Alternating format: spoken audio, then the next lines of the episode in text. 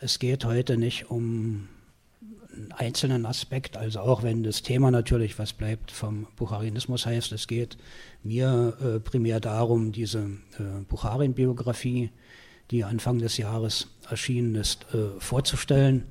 Und mein Interesse äh, als Autor ist natürlich möglichst die äh, Etappen, die mit äh, Bucharins, nicht nur mit Bucharins Exil, sondern mit Bucharins Lebenswerk äh, zu tun haben, äh, zu äh, bereisen. In Deutschland, ich werde darauf noch etwas ausführlicher eingehen, äh, sind es eigentlich drei Städte. Es ist Hannover, wo er lange Zeit im Exil war, weilte. Dann gibt es Chemnitz als ein Ort, der mit durch die SPD-Geschichte und die Parteitage mit Bucharin-Stationen verbunden ist. Und dann natürlich Berlin. Aber Berlin war äh, in der Frühzeit für ihn nur ein Durchreiseort. Und erst äh, nach der russischen Revolution und nach der äh, deutschen Novemberrevolution war er auch kurzzeitig in Berlin, aber dazu würde ich, wie gesagt, äh, später etwas noch ausführlicher äh, sagen. Zu der äh, Thematik und zu dem Buchtitel ähm, müssen natürlich auch eingangs ein paar Bemerkungen getan werden. Der Wunsch des Verlages im Gefolge von Wolfgang Ruges Lenin-Biografie war, Bucharin und Stalin in die Optik zu nehmen Sie sehen auch dieses eine Foto, äh, wo Bucharin als Interpret äh, von Stalin in Erscheinung tritt, also mit der Losung, dass die Technik in der Rekonstruktionsperiode alles entscheidet.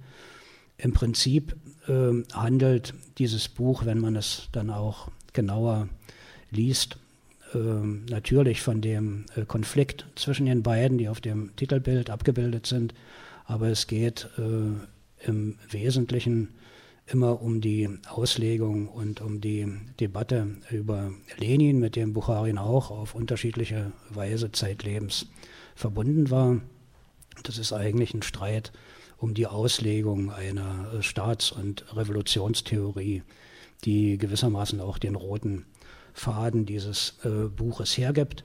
Und deshalb lag mir auch hier in der hellen Panke äh, daran, sozusagen zeitnah zu Lenins Geburtstag, das darf man ja auch sagen, dieses Buch hier äh, vorzustellen.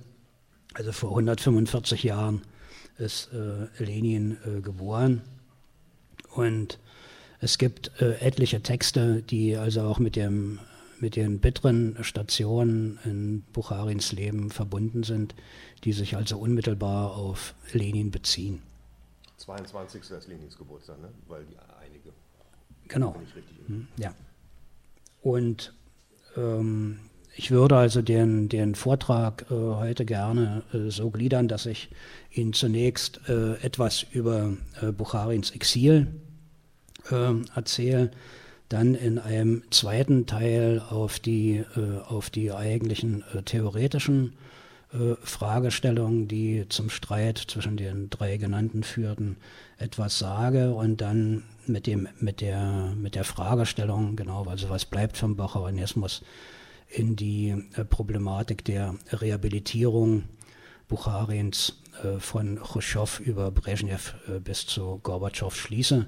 Denn das ist auch die Zeit, Frank Engster sagte das, in der ich in Moskau war und von 83 bis 85 an der Dissertation gearbeitet habe. Das war also auch eine interessante Zeit, was die Abfolge der Generalsekretäre in der Sowjetunion betraf. Ich war äh, damals an der Akademie für Gesellschaftswissenschaften beim ZK der KPDSU und es war also eine ausgesprochen spannende und lehrreiche Zeit, diesen äh, Wechsel dort äh, zu erleben. Wenn, wenn Sie also auch daran Interesse haben, könnte ich also auch zu dieser Situation das eine oder andere sagen. Äh, auf dieser äh, Tafel sehen Sie im Prinzip die, nicht alle natürlich, aber die wichtigsten äh, Stationen in Bucharins Lebensweg. Sie sind äh, so ausgewählt, dass äh, drei äh, Etappen deutlich werden sollen. Das ist die äh, Zeit gewissermaßen des jungen Bucharin, der zur sozialdemokratischen Arbeiterpartei Russlands fand in Moskau an der Uni der nach mehreren Verhaftungen äh, nicht anders als äh, andere Berufsrevolutionäre äh, verhaftet äh, wurde, zur Verbannung verurteilt wurde und die erste Möglichkeit nutzte, um aus dieser Verbannung zu entfliehen. Dann äh, schließt sich das Exil an, wie gesagt, darauf gehe ich äh, noch ein und die Zeit in der er mit äh, vielen äh, jungen Linken kontaktierte und äh, in der Zeit äh, also auch die ersten und spannenden Debatten und Auseinandersetzungen mit Lenin erfolgten.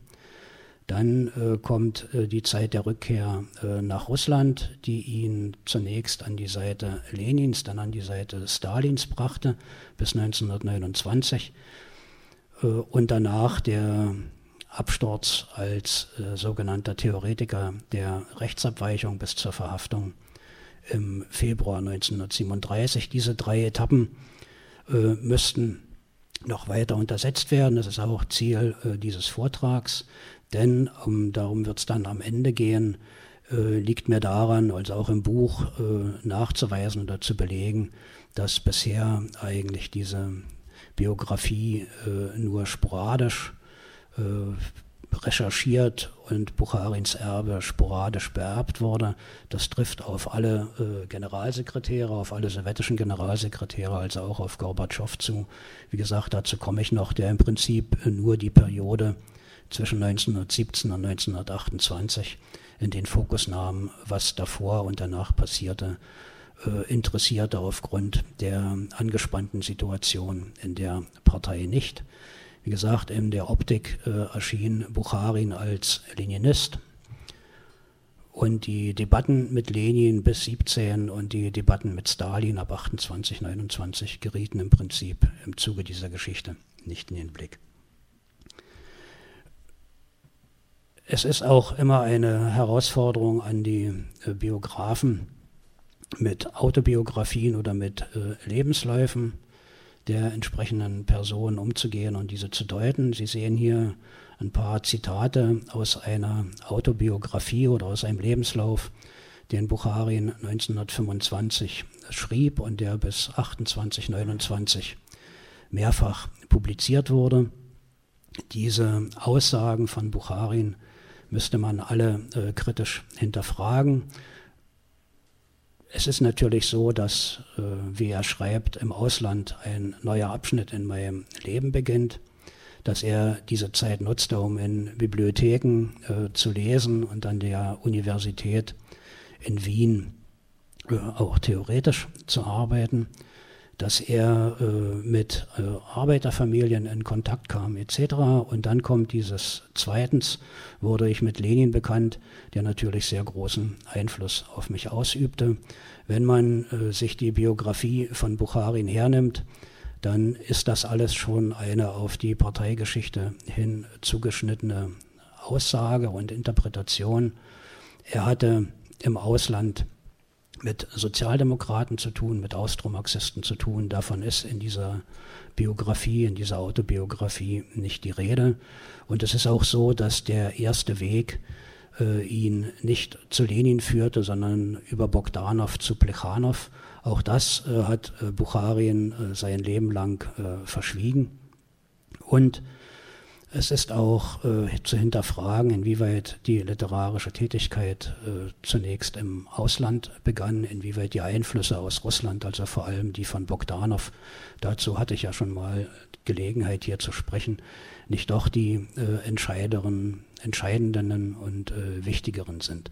Also diese, diese Geschichten müsste man äh, äh, quer lesen und es ist ähm, im Zusammenhang mit der Arbeit am Buch oder während der Arbeit am Buch gelungen, auch in Petersburg, also im ehemaligen Leningrad, im dortigen Plechanow-Archiv ausgesprochen interessantes Material zu finden, das äh, Bucharins Zeit äh, im Exil äh, ganz anders beleuchtet, als es bisher in den Biografien dargestellt worden ist. Bucharin, für diejenigen, die, äh, denen man nochmal die Biografie sagen in den groben Umrissen in Erinnerung rufen muss, ist 1888 in einer Lehrerfamilie geboren und aufgewachsen. 1906, das sahen Sie hier in dieser äh, Aufstellung fand er den Weg zur Sozialdemokratischen Arbeiterpartei Russlands und wirkte als Student an der Moskauer Uni als Agitator der Parteiorganisation. Er wurde mehrmals von der Ochrana verhaftet und schließlich zur Verbannung verurteilt. 1911 nutzte er die sich ihm bietende Möglichkeit zur Flucht und er bewegte sich äh, über einen Kurzaufenthalt, nach einem Kurzaufenthalt in Moskau zunächst nach Hannover. Hier in Hannover äh, lebte ein äh, Jugendfreund von Bucharin, der in einer Kupfergießerei arbeitete und bereits über gute Kontakte zur deutschen Sozialdemokratie verfügte. Bucharin äh, zog äh, bei Jakovlev ein und versuchte mit dessen Hilfe äh, eine Arbeit und Broterwerb gewissermaßen zu finden. Es gibt äh, mehrere Einträge in, im Hannoveraner äh, Stadtarchiv, also nachweisbare Einträge in Hausbüchern in den, im Hannoveraner Stadtarchiv. Hier sehen Sie ein, leider nur die Antwort, die Ablehnung des Bewerbungsschreibens von Buchaner und von Bucharin, die er an Continental schickte. Nach Aussage des Betriebsarchivs in Hannover ist leider das Bewerbungsschreiben von ihm nicht auffindbar. Also hier gibt es durchaus noch Sachen, denen man nachgehen kann und die äh, recherchiert werden könnten. Also dieser, diese Ablehnung äh, der Bewerbung in Hannover ist nicht der einzige Grund, äh, Deutschland äh, zu verlassen. Und weiter, Entschuldigung, weiter nach Wien zu gehen. Es ist auch die äh, Tatsache, dass viele der Russen, die damals in Deutschland waren, die Amnestie anlässlich der Romanow-Dynastie nutzten und nach äh, Russland zurückkehrten.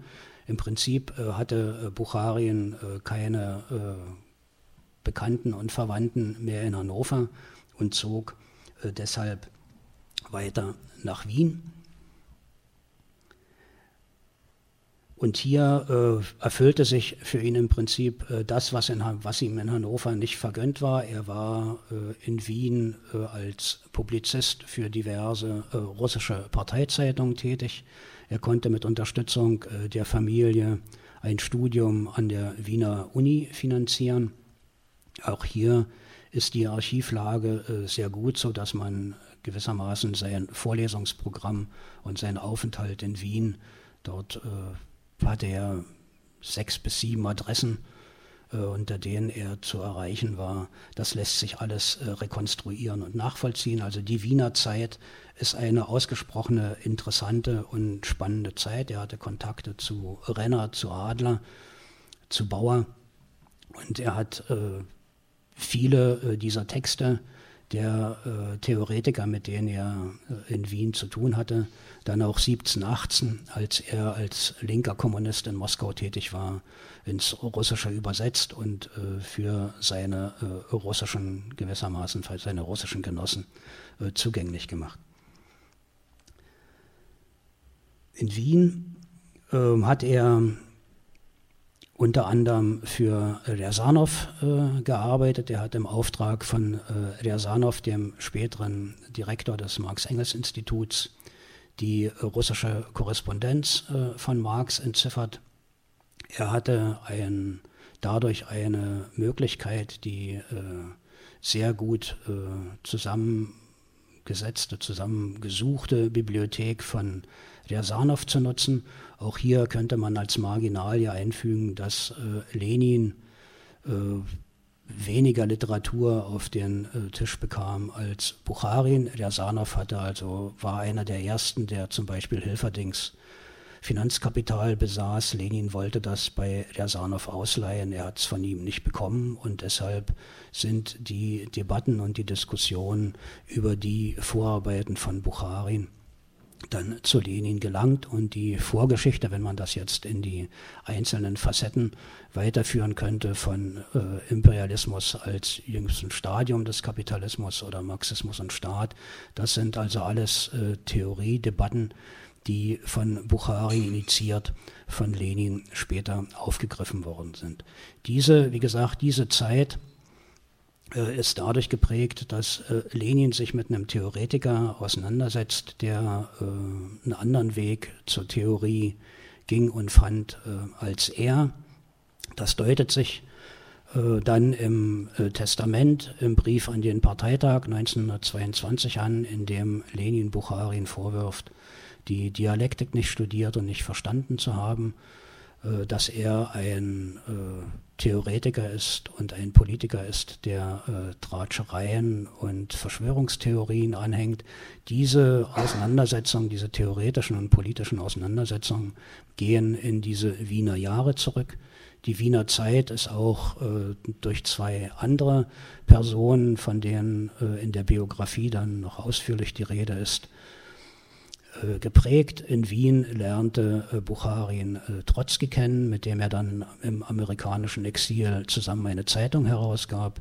In Wien äh, traf er das erste Mal auf Stalin, der hier im Auftrag von Lenin am Marxismus und nationale Frage an dieser Schrift gearbeitet hat. Er hat äh, für Stalin Literatur besorgt, offen und umstritten, ist bis auf den heutigen Tag äh, inwieweit äh, Bucharins Ideen in diese stalinsche Schrift äh, eingeflossen sind. Also die Wiener Zeit ist eine ausgesprochen spannende und aufschlussreiche Geschichte. es ist aber verblüffend, wenn man sich den Lebensweg Bucharins dann im Rückblick gewissermaßen ansieht, anschaut, dass im 38er Prozess, in dem er mit äh, über 20 anderen verurteilt wurde, diese Periode des Exils überhaupt keine Rolle spielt.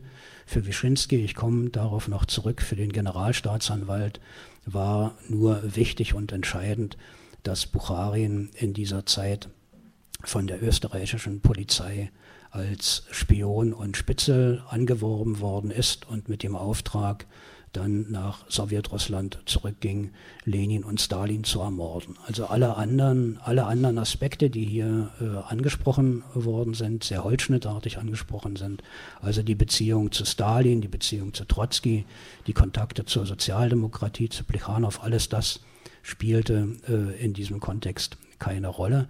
Und deshalb äh, lohnt es sich auch sehr, mit Blick dann auf die letzte äh, Lebensphase zu sehen, wie Bucharin überhaupt über das Exil äh, reflektiert und geschrieben hat.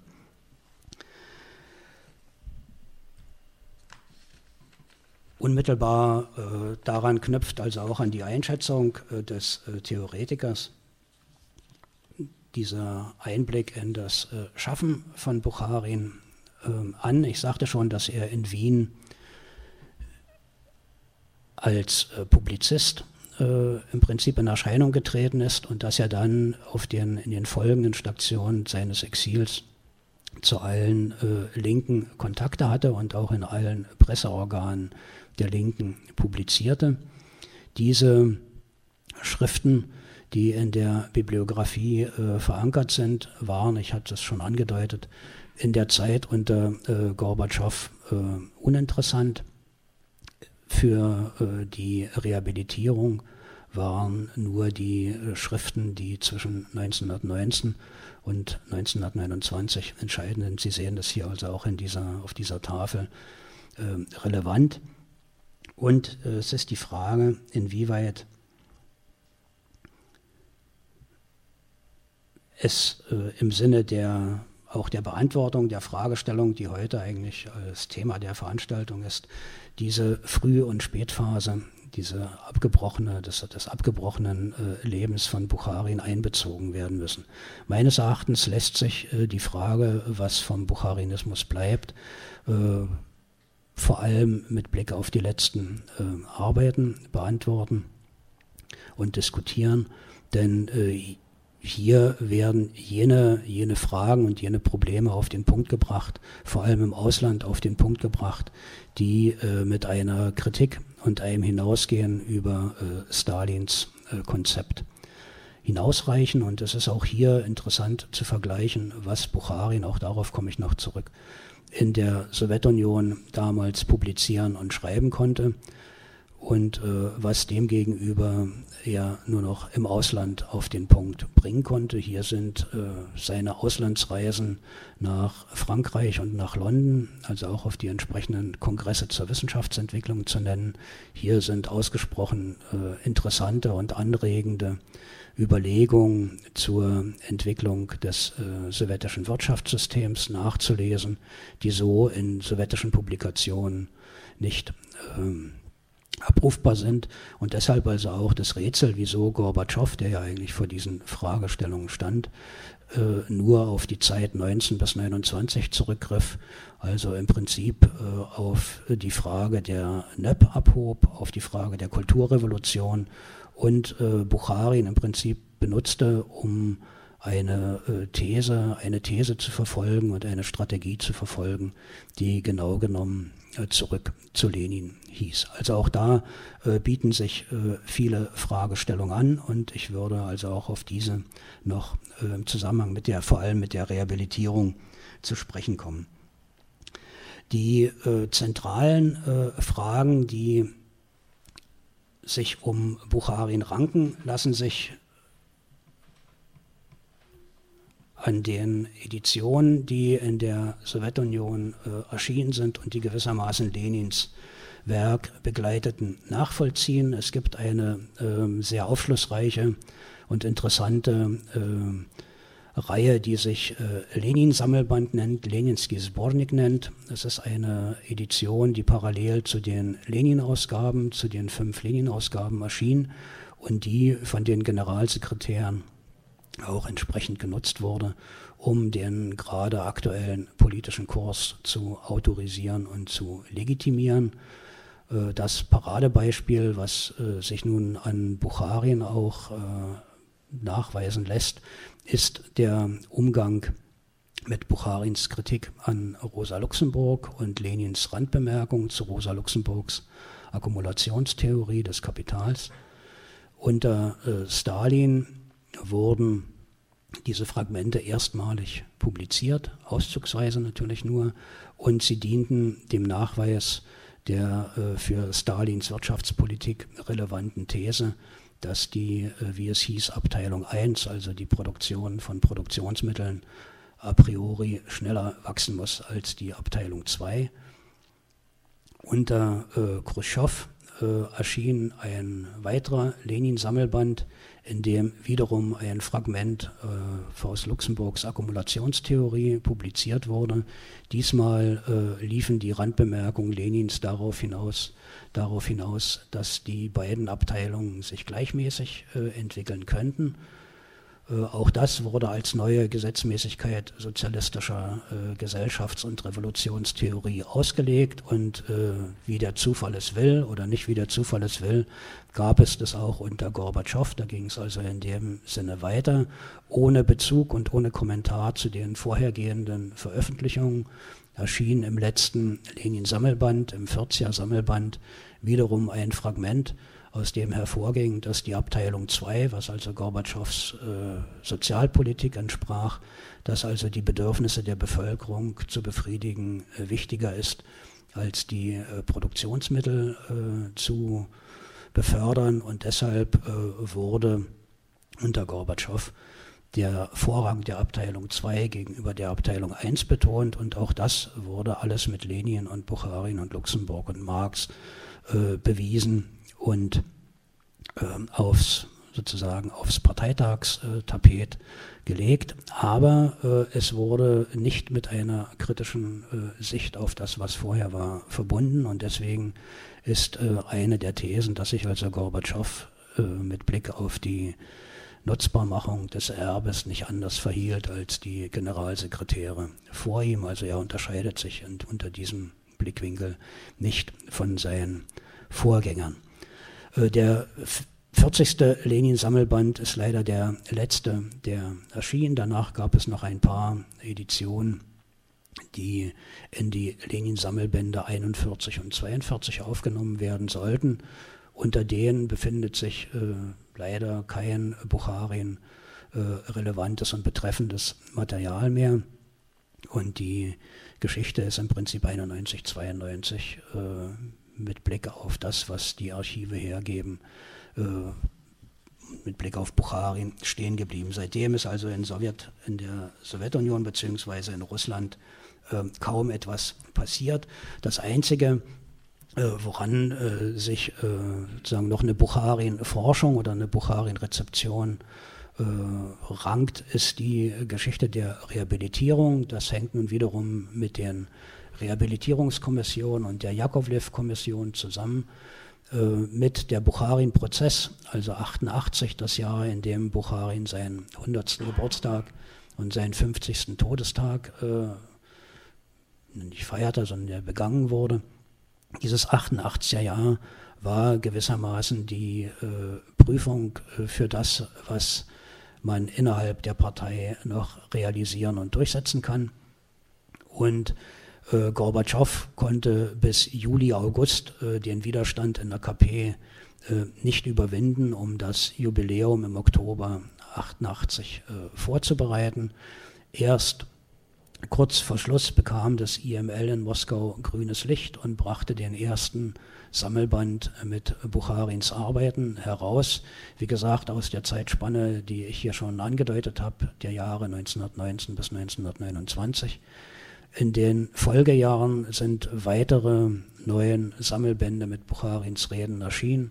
Darunter sind lediglich äh, zwei oder drei, die Arbeiten aus der Zeit vor 17 beziehungsweise nach 33 überhaupt einbeziehen. Äh, was auf dieser ähm, Tafel zu sehen ist, äh, ist die der Beginn und das Ende der äh, Rehabilitierung. Brezhnev mit den zwei äh, Angeklagten äh, ist im Prinzip nur ein Nachtrab zu dem, was unter Khrushchev nicht mehr realisiert werden konnte. Also unter Brezhnev ruhte diese ganze Geschichte ein Beleg oder ein weiteres Beispiel für das, was man als Jahre der Stagnation bezeichnet. Mit Blick auf die äh, Angeklagten, die unter Khrushchev äh, rehabilitiert worden sind, Sie sehen hier die äh, Spalten mit der formellen und der politischen Rehabilitierung Dabei geht es äh, eigentlich nur um die Angeklagten, die deren im Prozess äh, kriminelle Verbrechen zur Last gelegt worden sind. Also die eigentlichen äh, politischen Anklagen waren tabu und sind unter, erst unter Gorbatschow, Sie sehen ja also auch die äh, im Unterschied zur Zeit von Khrushchev die zwei Kampagnen, also Anfang 88 und im Juni 88 wurde das alles sozusagen auf Parteibeschluss durchgewunken. Die, äh, die daran anschließenden Debatten liefen äh, nach einer kurzen Zeit gewissermaßen ins Leere, weil das Interesse der sowjetischen oder der russischen Öffentlichkeit weg von den Vertretern der Partei- und Staatseliten hin zur äh, Aufarbeitung des Massenterrors sich entwickelte. Also die Rehabilitierungskommission ging weniger den Schicksalen der Prominenten nach, sondern es ging um die sogenannten nationalen Operationen des NKWD. Und im Gefolge dieser äh, Recherchen gibt es heute äh, über drei Millionen Opfernamen, die also auch auf einer entsprechenden Datenbank und einer CD abrufbar sind. Wie gesagt, am, an, den, an den Schicksalen der in den Schauprozessen promin verurteilten Prominenten äh, gab es nur noch wenig Interesse. Dazu muss man aber auch sagen, dass die Archivpolitik in Russland äh, sich dahingehend entwickelte, dass man keinen Zugang mehr zu den entsprechenden Archivalien und Quellen äh, bekam. Die Geschichte, die man äh, gewissermaßen ins Bild setzen kann, um den Lebensweg von Bukharin oder die Bukharin-Bilder, die in der äh, sowjetischen und auch heute noch in der russischen äh, Gesellschaft äh, vorrangig sind oder vorherrschend sind, zu erzählen, könnte man anhand von äh, Karikaturen äh, beschreiben. Sie sehen hier eine Karikatur aus dem Jahre 38 von Mohr, die äh, gewissermaßen alle Anklagepunkte auf den ins Bild setzt, äh, die äh, Bucharin 38 vorgeworfen äh, worden sind. Das ist gewissermaßen das Bucharin-Bild, das mit dem äh, kurzen Lehrgang der Geschichte der KPDSUB äh, sich durchsetzen sollte und das an dem also auch Gorbatschow äh, zu knabbern hatte und dass er, um seine äh, Rezeption durchzusetzen, abbauen musste. Dieses Bild von Bucharien äh, war, wie gesagt, nicht äh, das vorherrschende in den Jahren, in den 20er Jahren. Hier sehen Sie eine Karikatur auch von Mohr aus den 20er Jahren, also Bucharien, der vom leider nicht hier vom Mob, sondern das ist da der Pudel, der also Trotzkis äh, Züge trägt mit dem Zwicker und dem Wallehaar, der angebellt wird von Trotzki und der unbeschwert und äh, unangefochten seinen Weg zieht. Das war gewissermaßen das Bild, das also auch dessen sich äh, Stalin in diesen Jahren äh, bediente und das äh, von der Opposition, von der Parteiopposition selbstverständlich äh, konterkariert worden ist. Sie sehen äh, hier eine Collage aus den 20er Jahren, Mitte der 20er Jahre, 25, von äh, Radek. Hier heißt nach der Diskussion. Es geht also um den Parteitag 25 äh, Ruzutak, der äh, in der zentralen Parteikontrollkommission tätig war, wird hier als Lakai gezeigt, der also Stalins äh, Pelz putzt und äh, Bucharin in Fuchsgestalt, der äh, Stalin die Stiefel leckt. Die Bildunterschrift ist, äh, er soll nur darum bitten, dass er wieder aufgestellt wird, dann wird er von uns, also von seinen Getreuen, auch gewählt werden. Das sind gewissermaßen die drei Bilder, die äh, in der Parteigeschichtsschreibung vorherrschend sind und interessant und äh, wichtig ist zu äh, prüfen, wie nun Bukharin sich selbst in dieser Zeit äh, gesehen und dargestellt hat. Ähm, auf dieser äh, Karikatur ist also eine von äh, Bukharin selbst gezeichnete Karikatur ist und darauf können die Archivare leider keine Antwort geben. Ein, gewissermaßen eine Illustration der Anklageformel äh, von äh, Wyszynski zu sehen. Bucharin zeichnet sich sozusagen als alten, verlogenen und listigen äh, Schweinefuchs und das ist genau die Formulierung, die äh, Wyszynski im Prozess aufgreift und äh, Bucharin vorhält und mit der sich Bucharin dann auch im letzten Wort äh, ziemlich heftig mit äh, Wyszynski auseinandersetzt.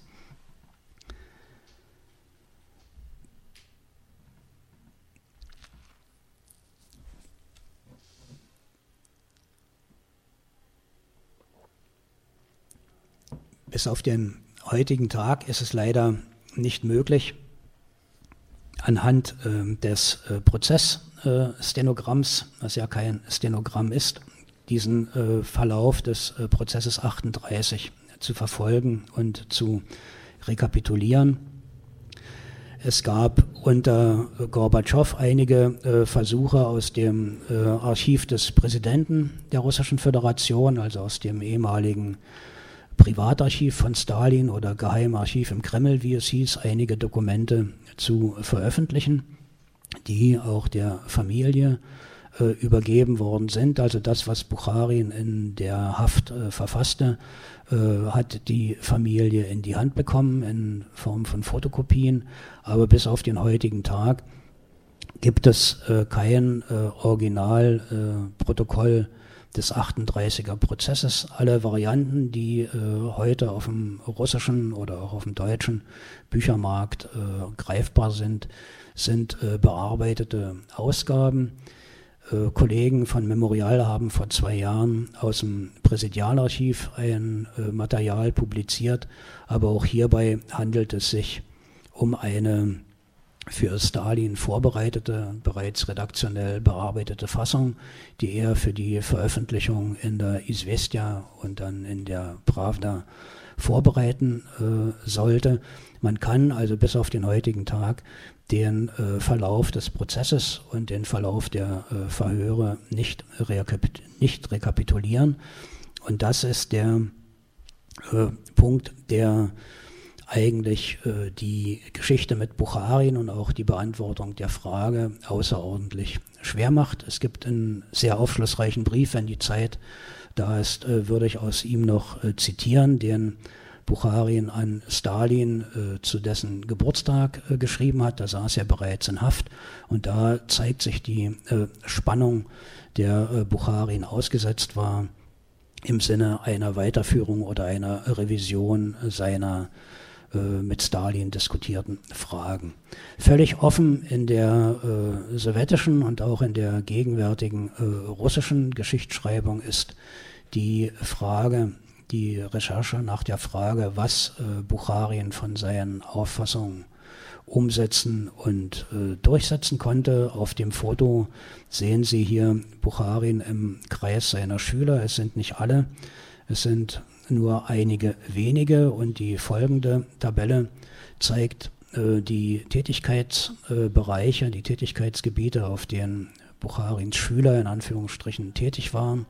Sie zeigen aber auch in der Spalte der Todesdaten, was, äh, wie lange sie überhaupt agieren konnten und äh, wie lange sie Zeit hatten, das, was ihnen gewissermaßen von Bukharin äh, als Auftrag äh, vermittelt worden ist, in der äh, sowjetischen Praxis zu realisieren.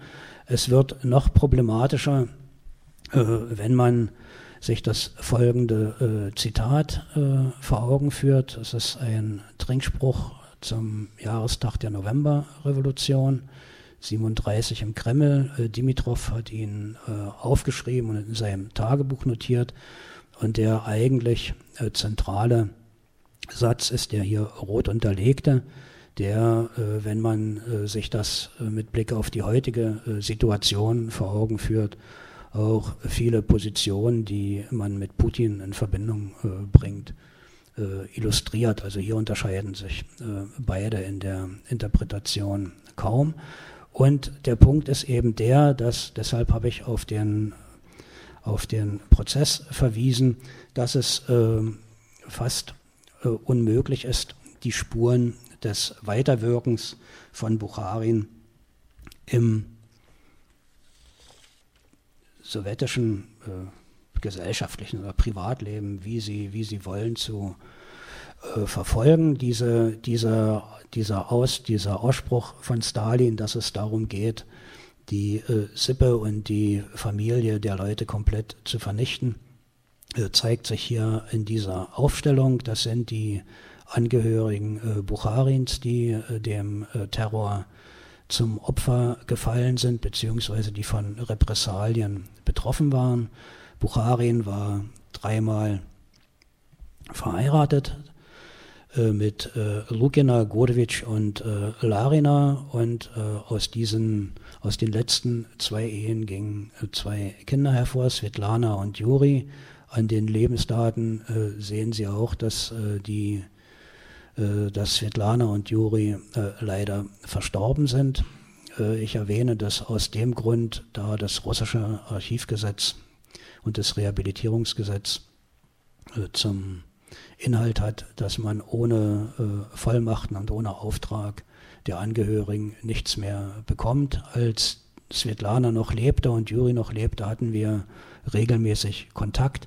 Es ist aber nicht gelungen, in dieser Zeit irgendein äh, weiteres Material aus dem Archiv des FSB oder aus dem Archiv des äh, Präsidenten der Russischen Föderation herauszubekommen, so dass es also heute wirklich so aussieht, dass man mit dem, was existiert und mit dem, was es gibt, äh, auskommen muss. Und äh, die Frage ist, inwieweit im, in den Parteiarchiven und in den Geheimdienstarchiven noch Materialien liegen, die eventuell von russischen oder anderen Kollegen äh,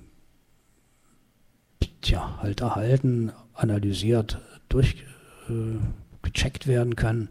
Äh, bis, also ich, ich habe äh, wenig, äh, wenig äh, Illusionen und oder kaum Illusionen und wenig Hoffnung, dass das in den nächsten Jahren äh, passiert. Die letzten, die letzten Veröffentlichungen, die aus den Archiven zu äh, Bucharin herausgekommen sind, waren die Briefe an äh, Nadezhda Lukina, die erste Frau aus der Zeit des Exils.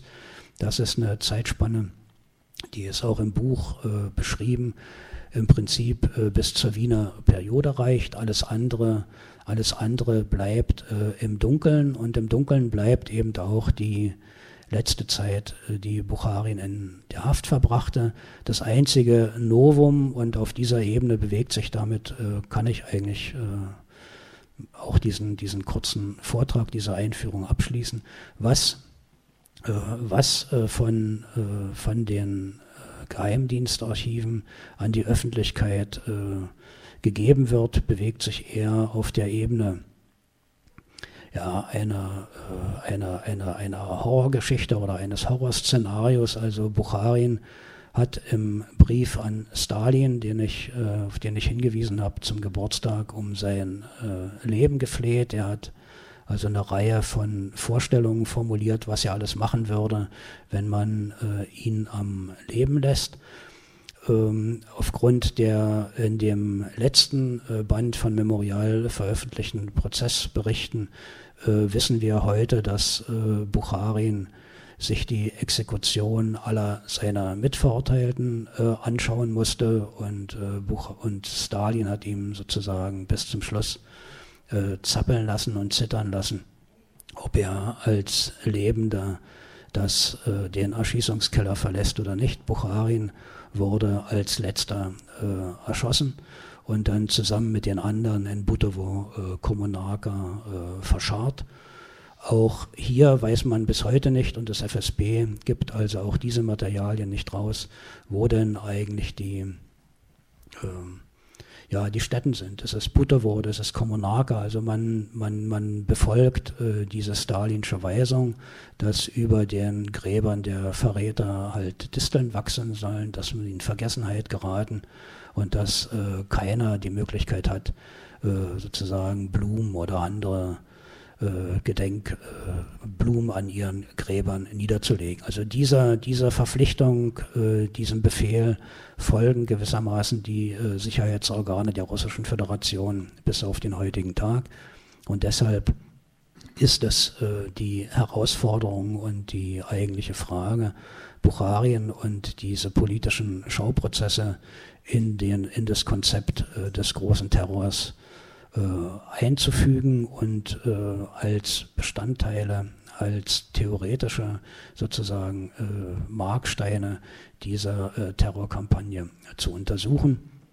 Das äh, habe ich mit dem mit dem äh, Buch versucht. Es ist, also um den Satz auch noch loszuwerden, die bisher äh, vollständigste auf den zugänglichen Archiven basierende Biografie. Und äh, jetzt kann ich nur äh, hoffen, dass ich wenigstens einen Teil äh, dieser, dieser Fragestellung, um die es heute äh, gehen sollte und auch noch gehen wird, äh, angedeutet habe, dass ich Ihnen ein paar Stichworte angeboten habe und ein paar Überlegungen, die Sie entweder nachlesen können oder die wir, wenn der, das Interesse besteht, hier noch diskutieren könnten.